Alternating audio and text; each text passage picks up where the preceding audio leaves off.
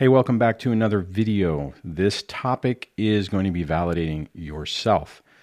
I had some comments recently that made me think about this, where some people were commenting or chiming in saying, all you people are trying to diagnose people, and you don't have the skills, and you don't have this, and you don't have that, and it's put down, put down, put down.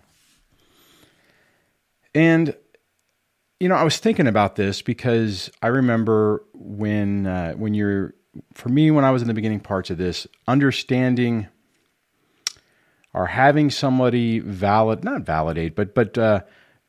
to your story and go, oh my God, holy crap, that's terrible, right? That's a very powerful thing. And it is beneficial in the beginning parts of this because, you feel like you're on the right path. However, one of the things that's really potentially problematic is if you're talking to people who are saying stuff like that, oh, you're just, blowing it out of proportion, or you're doing this or that, you can start to second guess yourself. So the main thing that you need to understand is you need to understand your truth is really what matters. Okay, so what do I mean by that? What I mean is that this is not an exercise in trying to rally a bunch of people to your side and turn the opinion of all the other people around you and get flying monkeys to abandon the toxic person and rally to your side. We're all, and the reality of it is at the beginning parts of this, that's exactly what you want. You want people to realize that you are telling the truth, that everything that you're saying is real, that the other person is a monster, and that you're right, they're wrong. They pick you. They march the other person through the town square, pointing and yelling at them that they're their problem, right? The reality is that although that would be great, that would be an awesome turn of events, it typically doesn't happen.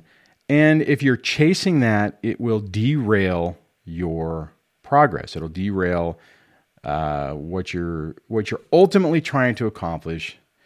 And that is healing yourself and getting your life back, right?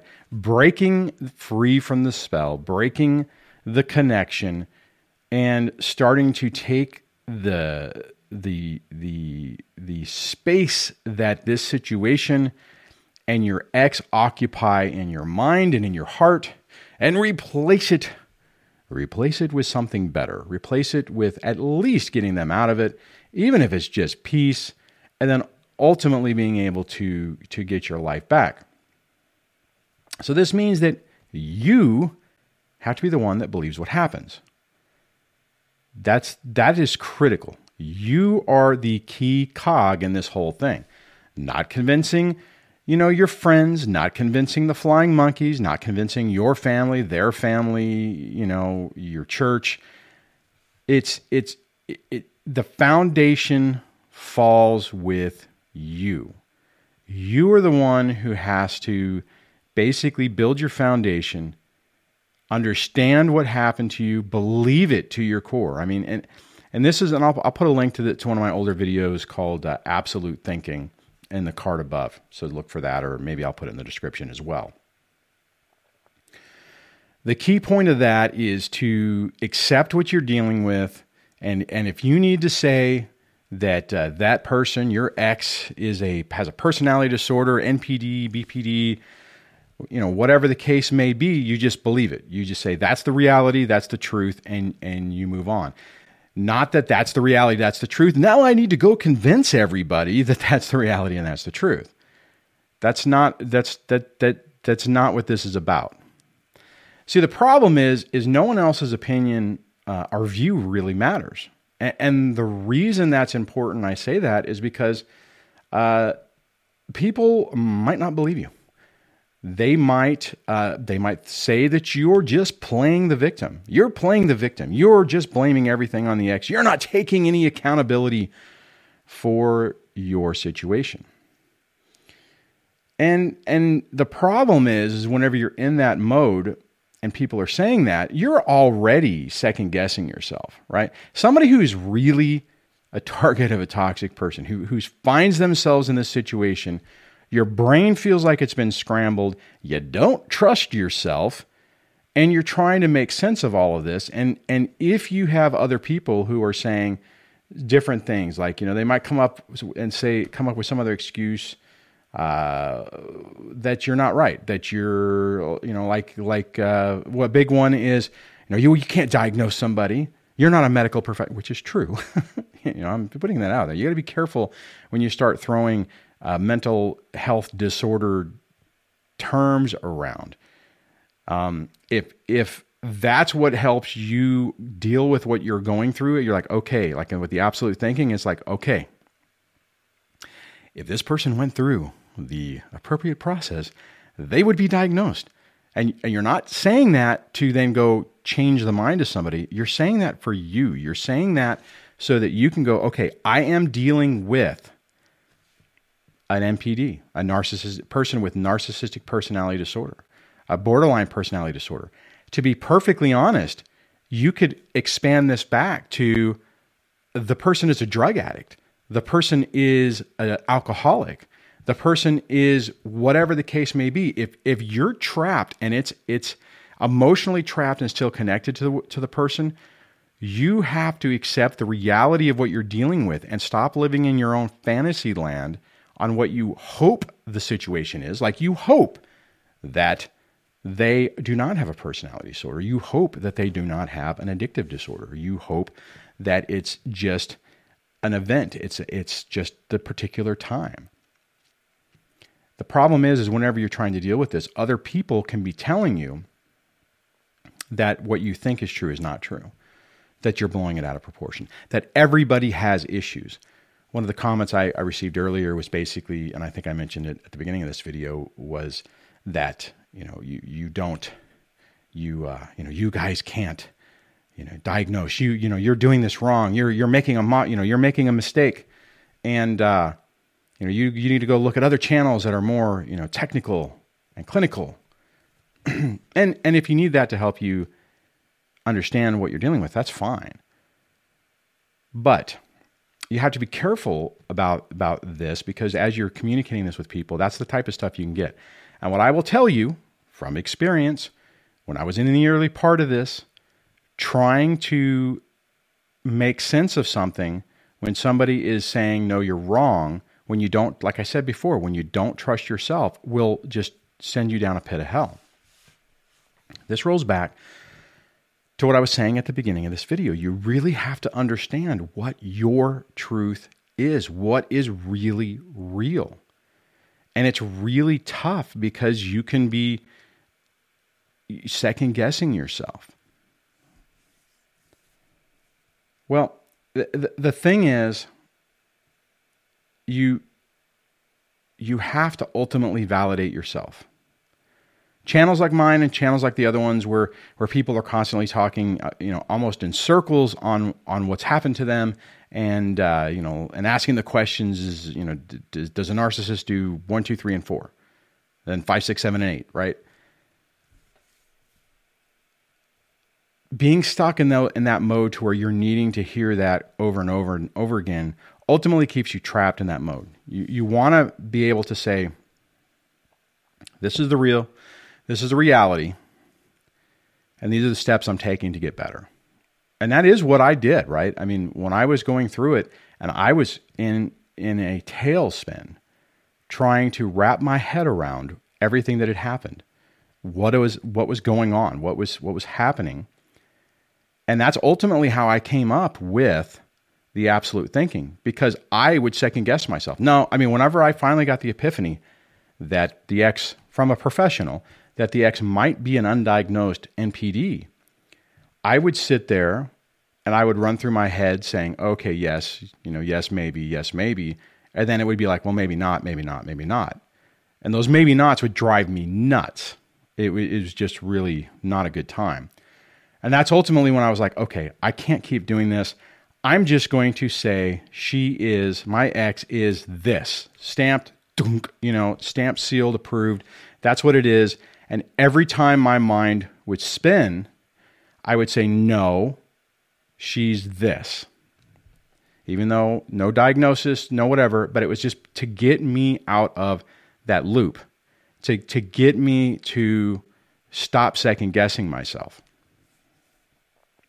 What ultimately happened with that is initially it was this just painful process. I would have an emotional flashback. I would say that to myself, and then I would have another emotional flashback, and it was like this endless loop. It was like this really quick time.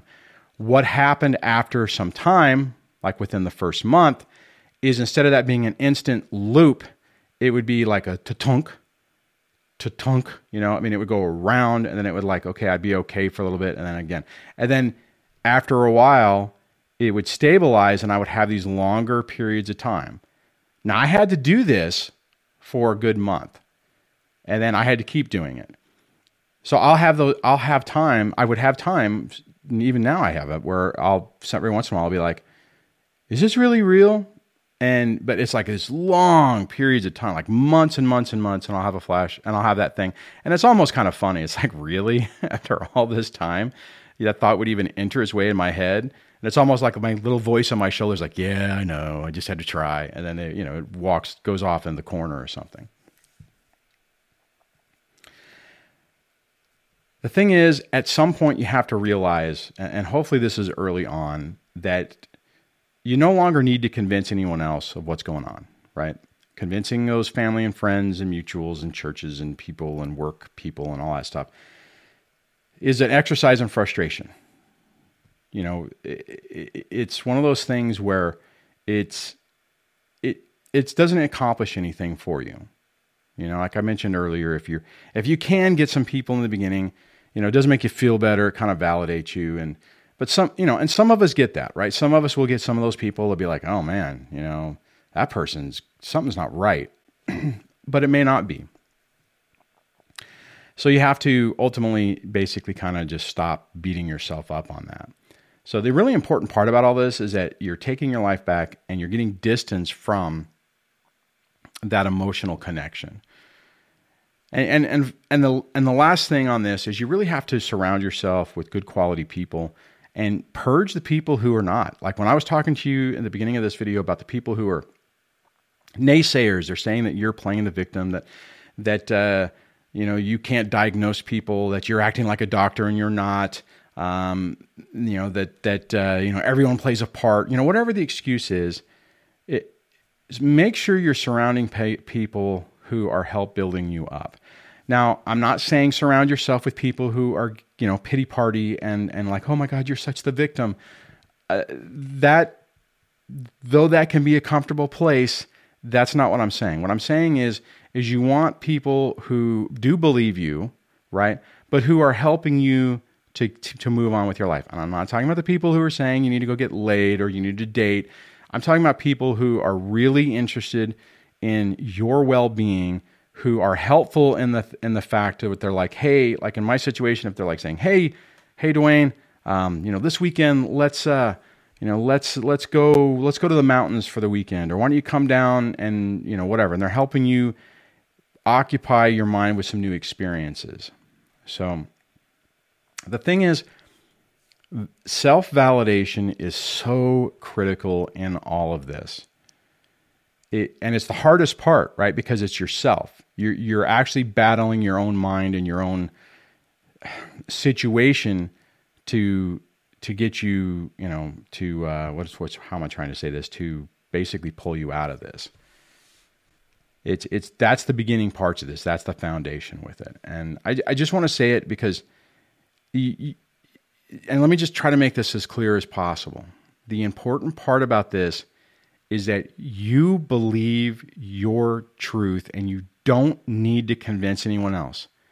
It's like you know what happened to you. You know the experience. You know that you're dealing with something traumatic, and that's what matters, right? You self-validate that your experience was real, and then you take active steps to take your life back. Not the easiest thing to do. And it's hard because like I was just saying, you end up having to purge people and stuff like that.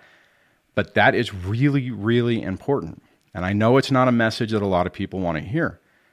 A lot of people in the narcissistic abuse recovery community, they want to hear that they're the victim, that the other person's bad, that they're the little, broken butterfly, which we all were, and stay in that, right? Stay in that space. I get it. We all end up staying in there for a little. I did too. You stay in there for a little while, but you don't want to set up and build your house there. So on that, I hope that makes sense. I would love to hear what you think about this topic. If you've been struggling with this, leave that in the comments below. If you like this video, please give it a thumbs up. If you're new to the channel, please subscribe. YouTube actually turned on a thing to where when people comment, I can see when they're subscribers.